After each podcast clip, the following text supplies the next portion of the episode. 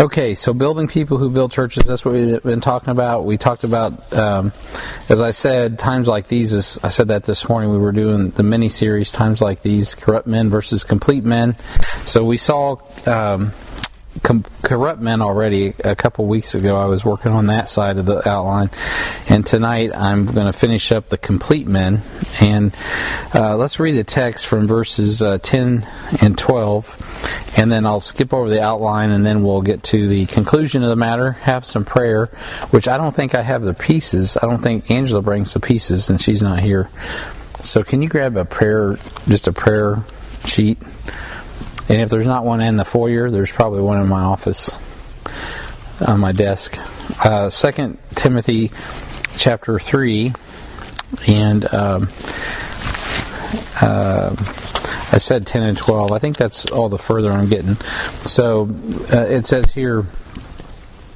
Um, but thou hast fully known my manner of life, purpose, faith, long suffering, charity, patience, persecutions, afflictions which came unto me at Antioch, at Iconium, at Lystra. I should have used that this morning. That'd been a good reference. Uh, I uh, what persecutions I endured, but out of them all the Lord delivered me. So, amen to amen. Heavenly Father, we're thankful for your deliverance. We're thankful for your provision.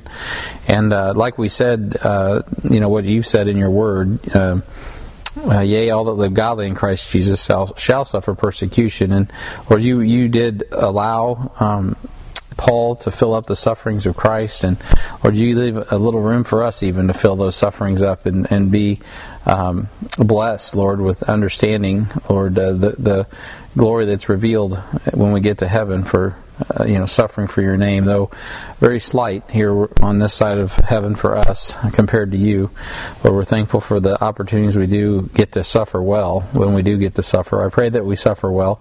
Thank you for good examples of that. Um, I see it with Bob and I see it with others. Uh, Lord, I've seen it in this church over the years. People like Joe Sparks and and many others. Well, kind of, I could just go down a list of people who have suffered well and are still suffering well. Lord, I was just thinking about Steve Morford today and he's grieving the loss of Gala still, and uh, just watching him pass the plate. So, Lord, we just we just pray for those that are suffering, Lord. It's not always easy, and I pray God that you uh, meet them where they're at and just really encourage them. Uh, and Lord, and then there's those that are really suffering for Christ's name's sake because they, they proclaim your name and identify with you. And uh, Lord, uh, we just pray for those in that situation. Uh, Lord, I think of some of the, the widows that uh, I can see their faces in India right now, and uh, their husbands have been taken home. some of the women, themselves have been martyred. And Lord, I just pray for their family and those that are left behind. Pray for. Um, all the saints, Lord, that uh, that's emblematic of so many others that have been in that situation. And just pray, God, that we would live godly lives, and that this uh, teaching that we look at, Lord, that we would be uh, complete men and women of God uh, that represent you well. Pray for Jamie today as he's uh, down in Florida suffering, and uh, we just pray for him and. and just pray for all those that are out. Pray for Ron. Pray for Angela. Pray for Sharon De Leon and we just ask this in Jesus' name. Amen. Has anyone seen Sharon? Is she sick? Today. Was she here today? I didn't physically talk to her, so I don't know if she checks her email or not. I kind of expected her to be here, or not because I know she wouldn't be here tonight, probably. So, okay. Well, Second Timothy three verse ten. We've we've covered the the passage, and um, I've covered on the outline. Complete men consider the fruit of faithful men. Um, and consider the fruit of a faithful father. Consider the contrast between complete and corrupt men. We've done that. I looked at that list of uh, 18 things, like the Antichrist. Um, and then I looked at the fruit of the complete man in Christ. Uh, and uh, with the corrupt man in verses 2 and 4 of chapter uh, 3. Um, you have the, the bad fruit, and then uh, and uh, then you have uh, point C, which I think uh, we've already covered that. Count on the fertilizer of fruitfulness, and and that brings me to that may be where we are at. So that's quite a long point, isn't it? You don't have that in your outline. So that's where we left off. Okay. So we left off uh, talking about in the last days there's going to be a contrast between corrupt men and complete men. Uh, both may have churches or ministries and stand in pulpits, but the fruit of the Spirit will clearly be manifest in the life of Christ's man, and the spirit of Antichrist will manifest in the life of the corrupt man. Uh, and so no matter what is that's strange, what is said or done uh, to us, the reality is you cannot deny the power of a changed life. So, point C is where we're at in verse 12. Yea, and all that will live godly in Christ Jesus shall suffer persecution. So um, we have a, so we can count on the fertilizer of fruitfulness. So we we have considered the fruit of the faithful father and contrasted the fruit of the faithful man of God against the corrupt works of the corrupt man. Now we count on the fertilizer of fruitfulness. So in uh, in modern cinema, every hero has a saying, uh, which means, "Oh, you've gone too far. Now you've done it." Right. And so for those in my era, there was Popeye the Sailor Man, and uh, he could say, he said, "I I uh, I've had all I can stand. I can't stand no more." And so Clint, Clint Eastwood said, "Go ahead and make my day." He said, "Punk," but go ahead, punk, make my day. And Arnold Schwarzenegger said, "Hasta la vista, baby." Uh, Bruce Lee just simply gestured and uh, and said, "Come on, and and uh, you can get some of this." So, whatever it is, when you get to 2 Timothy three twelve, we often read it with kind of like a whiny loathing uh, of the truth. Um, but what it says is, "Yea." and all will all that will live godly in Christ Jesus shall suffer persecution. Paul doesn't write this to his son the Lord as a matter of fact, not as a uh, he writes it to his son as a matter of fact, I should say, rather, not as a matter or a point of fear. He's just letting him know what's ahead so he can face it in faith and not fear. Paul has a perfect love that casts out fear. So fear has uh, torment, the Bible says. And this verse isn't written with torment, it's actually written with hope. Um, and so, and when you look at it in the context of the whole, it's not meant to torment Timothy. So when the devil says no, God says grow. And if you have, uh, if you haven't had opportunity to read uh, the translated testimonies of our pastors in Orissa, I just actually reprinted those not long ago and gave those out to somebody. It's worth doing. Uh, all their testimonies of, um, you know, really most of them were persecutors, and then they got saved and uh, and then they uh, became pastors. And so we got a little book full of testimonies that we took. We interviewed them all and had them share their testimonies. I was so I was so taken by their testimonies that when we went back on like our second or third trip, I just had them sit and we ran a video camera, and then I brought it home and had someone transcribe. Even though it was they were speaking in English or being translated, it was still difficult to record it all. So I had someone actually transcribe their stories and put it in, a, and I got a little book that we we put out many years ago. So I should get that back out and make sure it's in like the library or something. But uh, you can also, uh, it's amazing. The stories are are insane. And uh, there's this little guy right now up in Kandhamal where the persecution in Orissa started in 2008, and he's uh, I always see pictures of him. He's, his name's Anil. Uh, he's gotten married and he has a church, but he he I believe he killed a pastor. So I mean, he, this, these guys are serious, and so they're either serious for the devil or they're serious for God. And uh, and uh, anyway, he got saved and became part of the Bible Institute that we were having with Pradeep, and he's still a faithful man, and got him a church up there, but uh, and a wife. But you can, um, I'm sure you, maybe all of you have read Fox's Book of Martyrs. If you haven't, you should. Um, this year in HBI, I'm going through church history, and it's required reading for church history. We were also planning on doing during the vision, vision conference, doing sketches of these, uh, you know, these historical figures through, uh, you know, time through the seven church ages. So that'll be cool. But um, there's also a thing called Voice of the Martyrs, which you guys are familiar with. They're probably, they're out of. Uh, uh, I think it they're out of Oklahoma, just not too far, just north of Tulsa there, and uh, I think it's Independence, Oklahoma. But they uh, I subscribe to their little Voice of the Martyrs update, and uh, not everybody that you know is on there is necessarily a Baptist or whatever, but there's just a lot of really good. Um, you know updates really just for praying as much as anything and then and and unfortunately there's stories um, or fortunately there's stories of folks that have been faithful and through persecution uh, even now and of course that was started Richard Wurmbrand which was uh, he was persecuted while he was in uh, Romania and started that. He was a, he was a Lutheran actually. He wasn't even uh, a Baptist. But there's a lot of Baptists there. Uh, Camelia Howie, uh, Doug's wife, she was she was a young girl. They were still heavily persecuted, and the Baptists, as a matter of fact, in Romania in the in the 80s. Um, uh, there was a contention because in the 90s, once Ceausescu was killed, and they opened the churches back up, and we started coming and teaching discipleship. A lot of the Baptists did not want to receive the brothers that came back who wouldn't endure the persecution. So there was a schism in the church because uh, a lot of the brothers they considered if you were willing to get you know uh, assaulted, beaten, and get your door hand slammed in the door jams and all the stuff that went on with the security police back before Ceausescu fell. You know, you were obviously in. you were part of the body. Uh, but the ones that fled and couldn't endure that persecution, but when they came back, with when the you know Americans show up and start preaching, the uh, the Romanian brothers were not very happy with them and didn't consider them. They thought they needed to get saved. They didn't think they were really saved. So they caused a little bit of problems with our doctrine. Um, interestingly enough, so that's just something we don't experience here in the USA, you know, um, and so. And obviously, they were. I'm sure many of them were born again. They just, I, they just didn't stand up under the persecution. So that really, that gets into a proper understanding of the judgment seat of Christ uh, more than you know their salvation. Um, and so, anyway, uh, uh, in Philippians chapter 1 and verse 4, which is in your notes, he says, And many of the brethren in the Lord are waxing confident in my bonds, uh, are much more bold to speak the word without fear. Now, Paul here is speaking about being in, in um, Nero's house. The boldness and resolve of Christians who have faced God's provision and persecution is supernatural, and it inspires just as Paul was in the house of Caesar. Just as when Jeff and I, in particular, uh, I can remember being, him being with me and, and Orissa, were just really, really inspired by the suffering of the of the men and the uh, stories that we heard in, in Orissa. Uh, by the way, a lot of the men who were persecutors became the persecuted once they got saved, ironically. Uh, and so to, to follow Jesus, they had to. I mean, they're going to get the same treatment they were given others. So that's quite a that's quite a leap.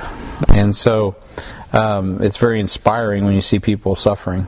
And so, uh, if the church in America really is serious about reaching people and seeing souls saved, we need to understand that persecution is not something we run from, but walk through for the sake of the precious souls that will be saved when they see God's amazing grace and love, which is amazing to see the, the love that uh, the persecuted have for the lost. That's what's lacking in my mindset. That's what changed my mind when I went to India because as an American, our mindset is you mess with me, I want to. That's your last opportunity, you know, and, and you defend yourself. But they don't have the luxury of defending themselves, but they also don't have the heart to defend themselves. God gives them a different heart to endure suffering for the sake of others. So they really love the lost through suffering, and uh, um, that's quite convicting. And so the devil knows the best way to inoculate a culture to the gospel is is not to bring persecution, but preoccupation. And uh, and that's when we fa- that's what we face in the USA. So a few, it's probably been five or ten years ago. I was reading, um, you know, with the things with all the Marxism, you know, sweeping across America and everything. Um, I was like, I started reading. I'd always heard about Orwell, right? So I'd never actually read George Orwell's book on 1984. So I was like, I'm going to read this book, which, by the way, is about the boringest book in the world. It is tedious, just put it mildly, in my opinion. But anyway, uh, I did get. I was. I got through it, and I was talking with uh, uh, Brian Brian Clark at the time. Of course, he was still in London, and he was reading a, uh, another book, and I don't the name of it. It's I don't recollect it, but it reminds me of Fox's Book of Martyr, or I mean, uh, Pilgrim's Progress, where, where you go to Van, the part where he goes to Vanity Fair. So there's kind of a, a contemporary, and forget, if you can know it, just shout it out. But I don't remember his name. A contemporary author, author George Orwell that wrote another book. Then he took the same tack, but it was all about basically Vanity Fair instead of the world being, uh, you know. Um, taken over by a uh, a uh, fascist uh, type of you know group think and all of the other stuff that goes on. Basically, the Orwellian theory that everyone talks about, which is obviously happening.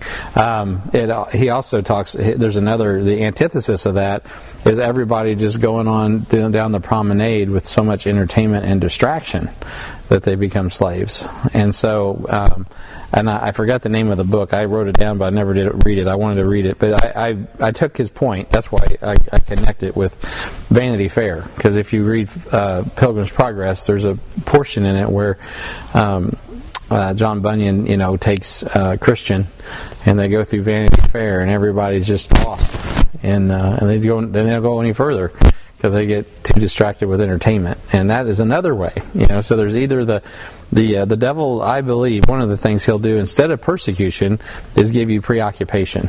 That's, I said all that just to say that preoccupation, so that you don't, because he knows if we get persecuted, we'll grow, no doubt about it. But you get preoccupied, well, you won't.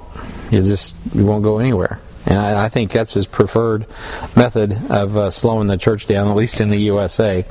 Instead of fighting real battles and going out to the streets with the gospel, afraid of getting our feelings hurt, uh, when we get rejected, we fold up our tents and and uh, we just distract ourselves with entertainment uh, which includes politics and everything else. Even that, everything, even things that should have consequence and be sub, you know, substance, have now just become fluffy marshmallow vanity. There's no seriousness to anything. It's really sad.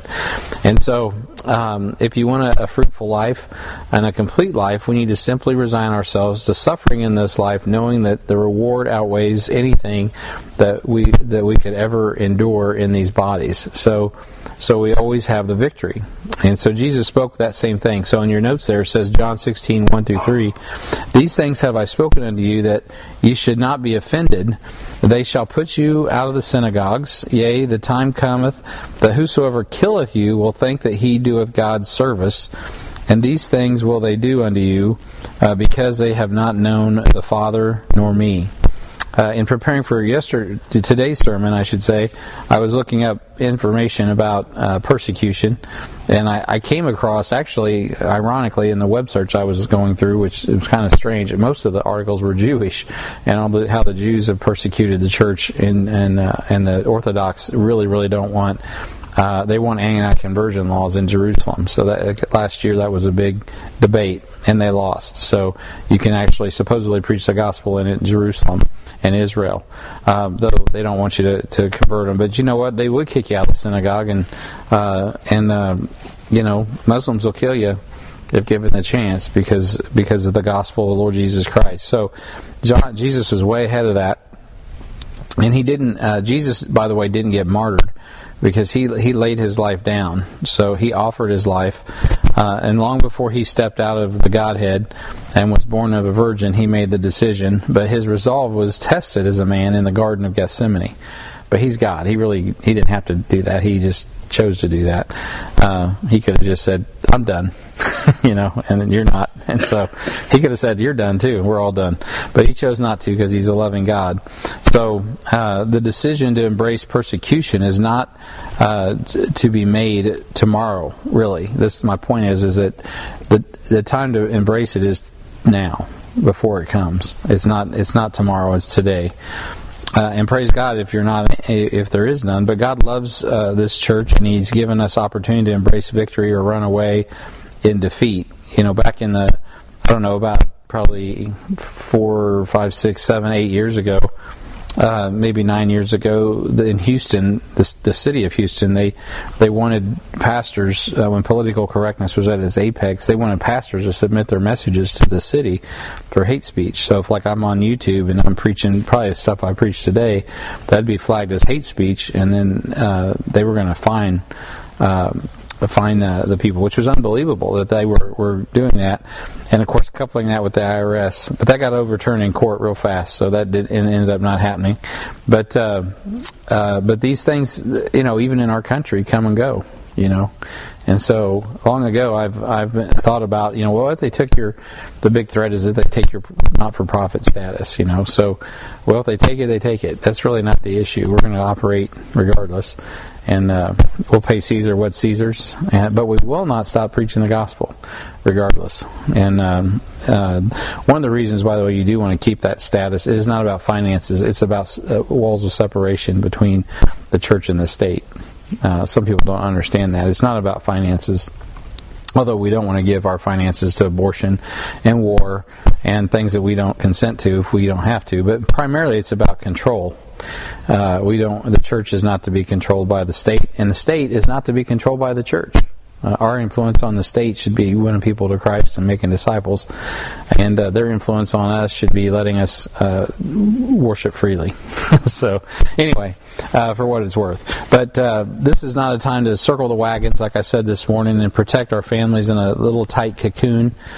Um, you know, uh, and there's nothing wrong, by the way, with focusing on the family, as long as it doesn't cause you to retire from the mission of God. So we should fortify the family right? Teach little Johnny how to read his Bible and preach the gospel, but don't don't circle up in a wagon and like the you know the big bad Indians are out there and and you know we're here and go into such a cocoon that we're ineffective in this world. You got to you got to be able to to go out. Now you do have to be wise. I'm not saying um, you know you do have to watch where your kids go to school and all that. They're getting indoctrinated today, and it's worse now than it was you know 10 years ago even. So. Uh, so, but at the same time, we still have to be um, engaged in that uh, battle. I, I, an example, and I'll try to be short here. Uh, it starts at 5:30, right? Okay. So uh, back years ago, when a, the uh, I was uh, I was again I was concerned about a lot of the educational system. There was a thing. Uh, everybody was in an uproar about it, and it was divisive, divisive in our church because we had people in the education system people on boards of education, and then we had parents up here causing, you know, leading the rallies against Common Core. That's what it was, Common Core. Uh, and so most of the educators were like, "Oh, you just don't understand Common Core." Most of the parents like, "No, you don't understand. These are my children, not yours, and uh, this is their data, not yours." So on and so forth. And so, um, you know, I was obviously sympathetic to the parents, um, but I understood the position of the educators.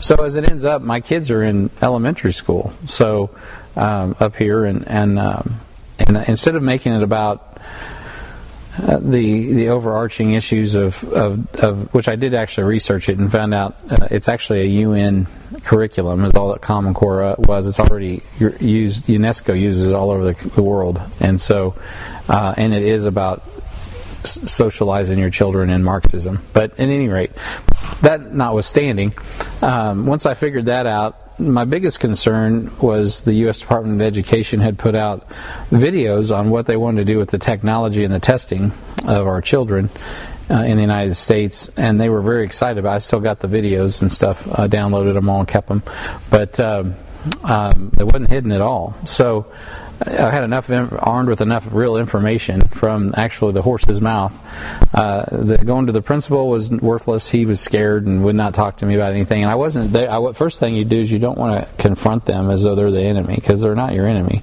As a matter of fact, they don't even, frankly, with all due respect, they didn't have a clue. The principal at the principal level, they don't even know what's going on.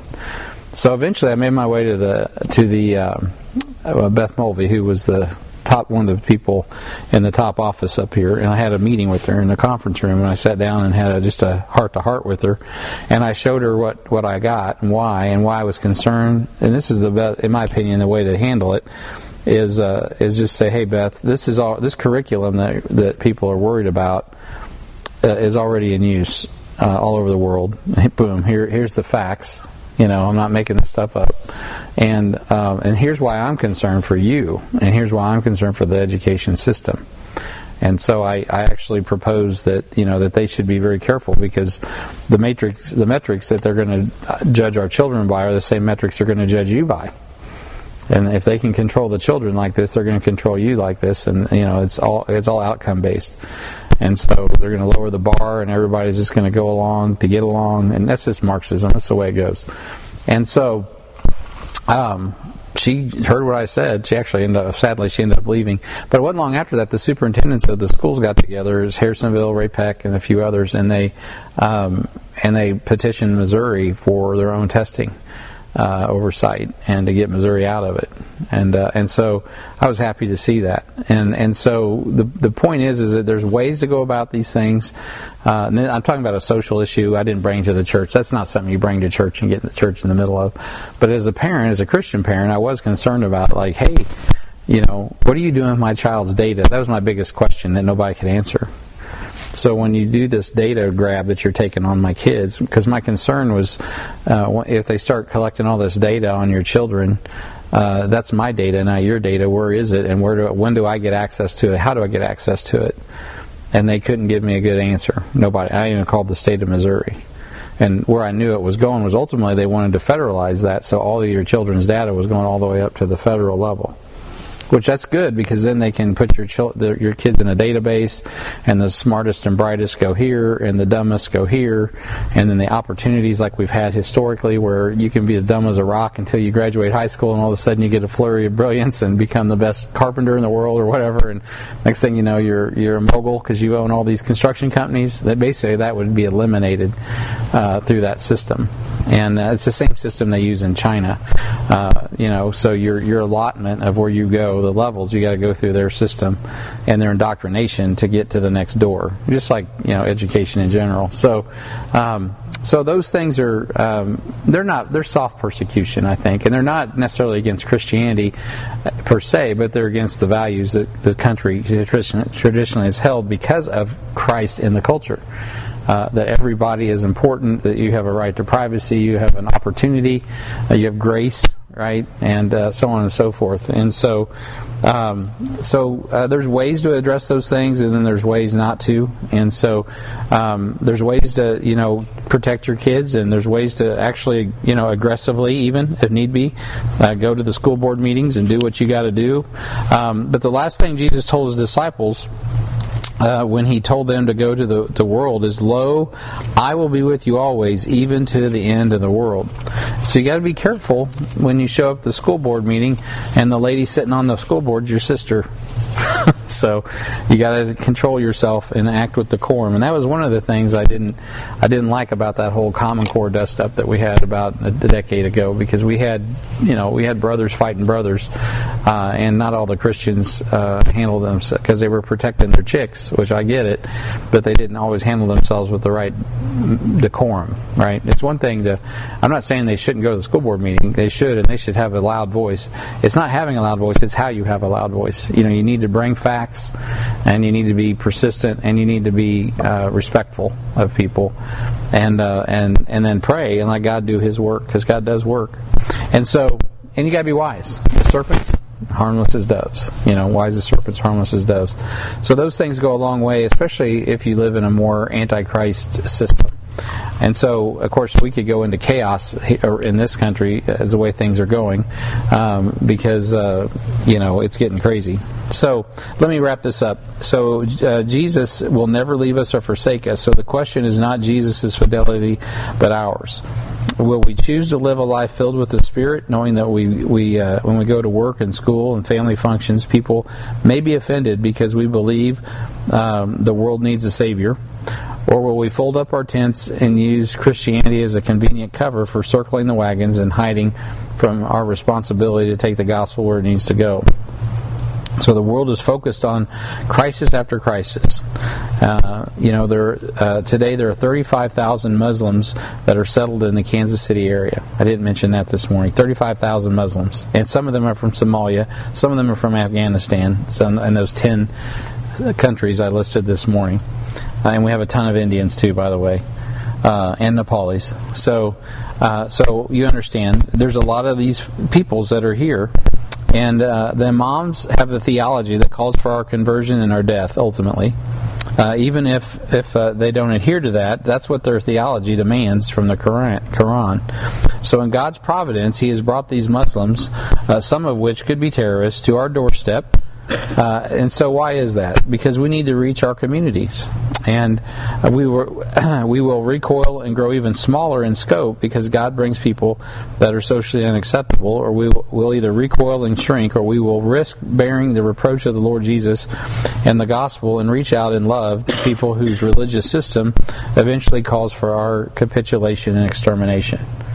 By the way, the easiest place to reach them is here right? At least for now. Um, and so you know, we have some news that we got to process. Uh, this world system is called for our capitulation or extermination. I don't know if many Christians have woken up to that yet, uh, but that's the way it's been for 2,000 years. Nothing new. Um, socialism, communism, Catholicism have taken our lives, uh, taken the lives of more humans and more Christians than any than anything Islam has thought about. Though Islam is going to try to catch up. So avoiding suffering is not the issue. In fact, if you do nothing, uh, if we withhold the love of God, uh, then when when God freely gave it to us, we ensure our shame, and that's what we fear is the judgment seat of Christ. Can you imagine standing at, at the great white throne judgment, watching people be cast in the lake of fire that God moved into our neighborhood uh, or our city uh, that we could have bore witness to? That's pretty heavy. Um, and uh, if we refuse them love, that's on us. And so I'm going to stop here, and uh, that's where we're at. But the last thing I want to uh, verses I want to read are in your text there, Romans 8:35. I think I left them in there. Who shall separate us from the love of Christ? Shall tribulation? Nope. Or distress? Nope. Or persecution? Nope. Or famine? Nope. Or nakedness? Nope. Or peril? Nope. Or sword? No. As it is written, For thy sake we are killed all the day long, we are accounted as sheep for the slaughter. And all these things we are more than conquerors through him that loved us. For I am persuaded that neither death, nor life, nor angels, nor principalities, nor powers, nor things present, nor things to come, nor height, nor depth, nor any other creature shall separate us from the love of God which is in Christ Jesus our Lord. So love is the primary thing. It's the power.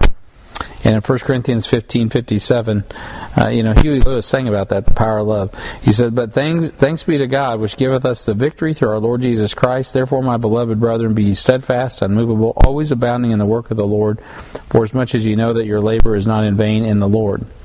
So uh, next week we'll get together and see how complete men consider the foolishness of corrupt men, and continue in the power of the Scriptures. We consider how complete men complete their call.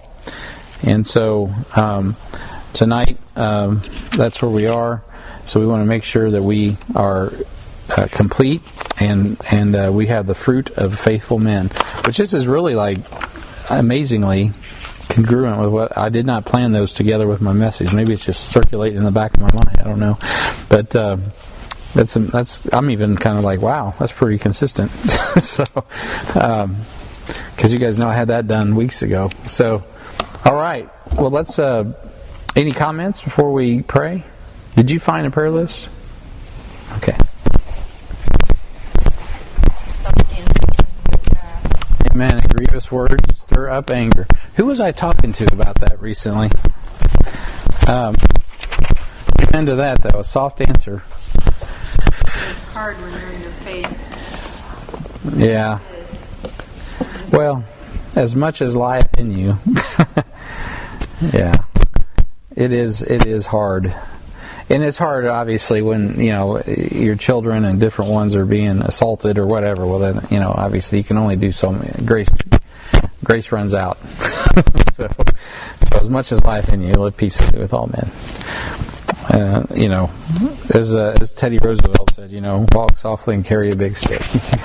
so, or is it talk softly? I don't remember, but yeah you know, one of the things um, there is a certain. Before I turn this off, I will say um, we're not pacifists in that sense. You know, Baptists historically are not. Some are, but not most are not. Uh, that's one unique thing about us versus the Mennonites. Mennonites historically take a more pacifist view than a than a Baptist, though they're both considered in the Baptist camp. Um, Menno Simons come from the Catholic background before he got saved. Um, but there is a. That's not saying you can't defend yourself, obviously, and uh, and you just have to be wise because um, the law gives us freedom. And there's. Uh, I just saw something yesterday that that there should. That, you know, the, somebody was saying the Constitution gives you freedom to defend your life. That's true to some degree, but really, it's that's based on natural law. I mean, you you have the right to to defend yourself. That's not just based on the Constitution. You have that right, period. Even if the Constitution says you don't have the right, I would I would make the case you do have the right. You know, um, if someone's coming to kill your wife, you have the right to defend your wife and your children. You know, period. Uh, the law may not agree, and you may have to suffer the consequences of whatever the law thinks. But I do think that's a that's an that is an inalienable right. so, um, all of these things actually come from uh, Christians, like uh, and, our way and the way we ended up arriving at the conclusions, obviously through the British system, but but also really in large part through uh, Jonathan Edwards of all people, who died in his fifties, but had a vol- he had a whole volume of work on separation of church and state, and Madison took it from there and and Jefferson, and so and Jefferson I don't think was a Christian, but but nonetheless, all those things worked out, and and, and it's a biblical pattern that we have or biblical system which keeps us out of the state and the state out of our business, and our and our morals guide have historically guided the powers that be, which is the only way this country can operate is through a moral guide, and if without that, we're in trouble, and we are in trouble. So, so anyway, not to get political. Um, and amen. A soft answer turns away wrath, and grievous words stir up anger. And as much as life, then you live peaceably with all men. You know, the Lord is at hand. And the Lord is here, and He knows what's going on and that helps govern things. You know, uh, when you know that the Lord is at hand, so that helps kind of modulate your your attitude. You forget the Lord's at hand, and you can get a little crazy, and then you then we end up becoming part of the problem instead of part of the solution. So you, there's a balance to that. A good book on that is called the Book of Acts. so just watch what they do in Acts, and that's a pretty good guide. All right, I'm going to turn this off, and we'll go to praying.